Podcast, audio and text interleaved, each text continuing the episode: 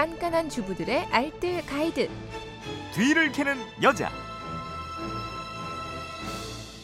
네, 토요일 뒤를 캐는 여자 일주일 총 정리편으로 꾸며드리고 있죠. 주중에 놓치셨던 살림 정보들 오늘도 곽지연 리포터가 정리해드립니다. 어서 오세요. 안녕하세요. 네, 월요일부터 하나하나 좀 살펴보죠. 네. 어, 월요일에는 아이들 데리고 나들이 가시는 분들한테 아주 유용한 정보였어요.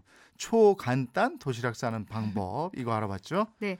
아침에 애들 챙기랴 단장 하랴 도시락까지 싸기 참 힘들거든요. 그래서 초간단 그 도시락 싸는 방법입니다. 먼저 스마일 김밥이에요. 네. 준비물은 밥이랑 김 그리고 프랑크 소세지, 검은깨 필요하거든요. 네. 먼저 밥에 참기름이랑 소금을 좀 넣고 간을 해주세요. 프랑크 소세지는 반으로 갈라서 끓는 물에 한번 데치고요. 팬에 기름 없이 한번 구워줍니다. 네.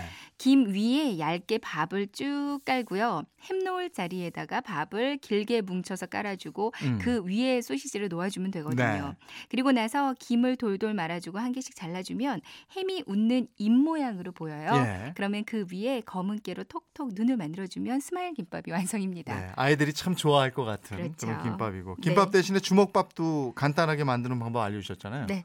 먼저 집에 있는 채소로 볶음밥을 한번 만들고요. 이걸 한김 식혀서 돌돌 말아서 주먹밥을 만들어주고 김을 한번 잘라서 한번 빙 말아주면 미니 주먹밥이 완성입니다. 네. 김치볶음밥으로 주먹밥을 만들어 주셔도 맛있고요.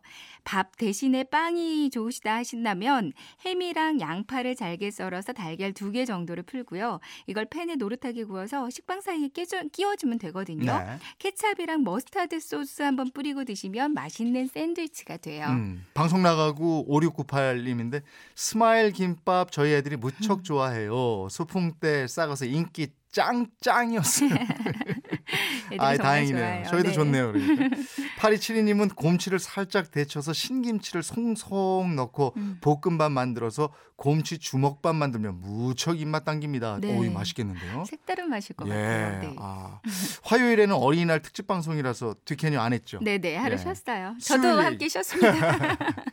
애들하고 어디 갔었나요? 네 갔었는데요. 네. 그냥 캠핑장 가서 바로 아, 주문 해먹고 그랬군요. 왔는데 좋더라고요. 먼데 안 가고 가 까운 공원에 가니까요. 네. 애들은 얼마나 좋았겠어요. 네 그러니까요. 수요일에는 그냥 버리기 아까운 우유팩 이거 재활용하는 방법 알려주셨죠? 네, 우유팩 활용하는 방법입니다. 첫 번째, 그 일회용 도마로 활용을 하시면 정말 좋거든요. 네. 여러 번 헹궈서 네모 모양으로 가위질 하고요. 햇빛에 잘 말려줍니다. 여러 개 모아서 고무줄로 묶어놓고 이 하나하나 꺼냈으면 아주 편리하거든요. 네. 김치 썰 때나 생선이나 고기 자를 때 사용하면 아주 위생적이라 좋고요. 네. 캠핑 갈 때 가지고 가면 편리하게 쓰고 오실 수가 음, 있어요. 음. 그리고 또 다른 활용법으로는 우유팩 속에 신문지를 구겨 넣고 폐식용유 버리기도 좋습니다. 네. 기름 흐르는 걸 잘 막아주고요. 나중에 버릴 때도 아주 편리하거든요. 음.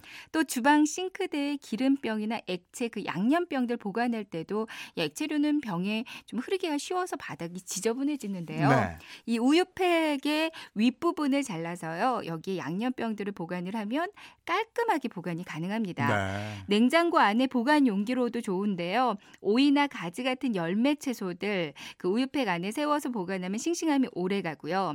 잘 안 쓰는 수저나 포크, 빨대를 보관하기도 좋습니다. 네. 화장품 정리할 때나 속옷이나 양말 정리하기도 좋고요. 재활용해서 사용했던 우유팩을 버리실 때는 좀 많이 모아서 주민센터로 가져가시면 화장지로 바꿔주는 곳들이 많이 있어요. 네. 그러니까 따로 모아서 주민센터 갖다 주는 것도 좋겠습니다. 예. 7585님은 은행을 우유팩에 넣고 전자레인지에 3분 돌리면 껍질이 아주 잘 벗겨집니다. 네. 아 그렇군요. 이거 아주 중요한 정보네요. 네. 9872님은 얼린 얼음을 보관할 때 우유팩 안에 넣어서 보관하면 서로 달라붙지 않아서 좋아요 하셨습니다. 네, 예. 얼음 드실 일도 많으실 텐데 네, 이렇게 네. 보관하시면 좋을 것 같아요. 이거 두 가지 다 활용해 보시면 좋겠네요. 네. 정보 주셔서 고맙습니다.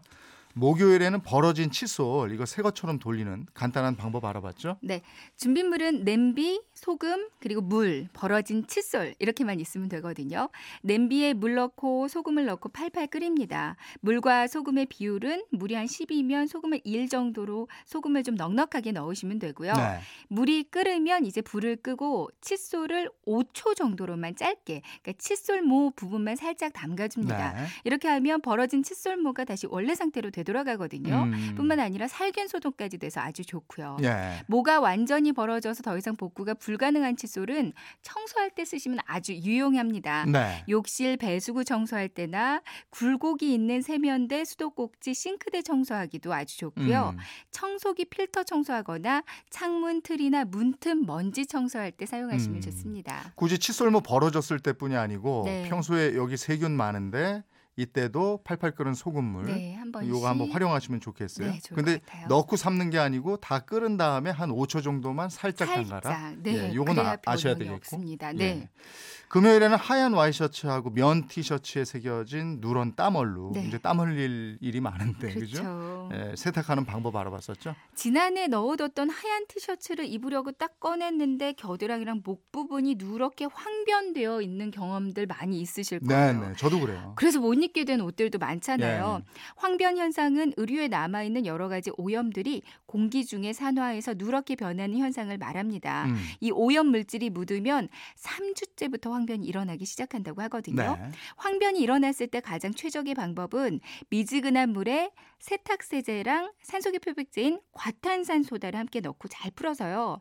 여기에 옷을 한 30분 이상, 길게는 2시간 정도 담가줍니다. 그리고 나서 세탁을 한번 해서 말리면 되고요. 예. 많이 찌든 부분이 있다면 여기는 샴푸로 그러니까 음. 얼룩 부분을 한번 빨고 나서요. 이제 과탄산소다랑 세제 풀은 미지근한 물에 한 30분 이상 담가주고 헹궈주면 되거든요. 네. 또 다른 방법으로는 얼룩 부분에다가 그 약국 가시면 과산화수소수 사실 수 있잖아요. 네. 이거 바르고 나서 세탁을 한번 해주시면 되는데요. 네, 과산화수소수는 색이 없는 흰색 옷일 경우에만 사용하시는 게 네, 좋습니다. 알겠습니다. 주말판 뒤를 캐는 여자 곽지연 리포터였습니다. 고맙습니다. 네, 고맙습니다.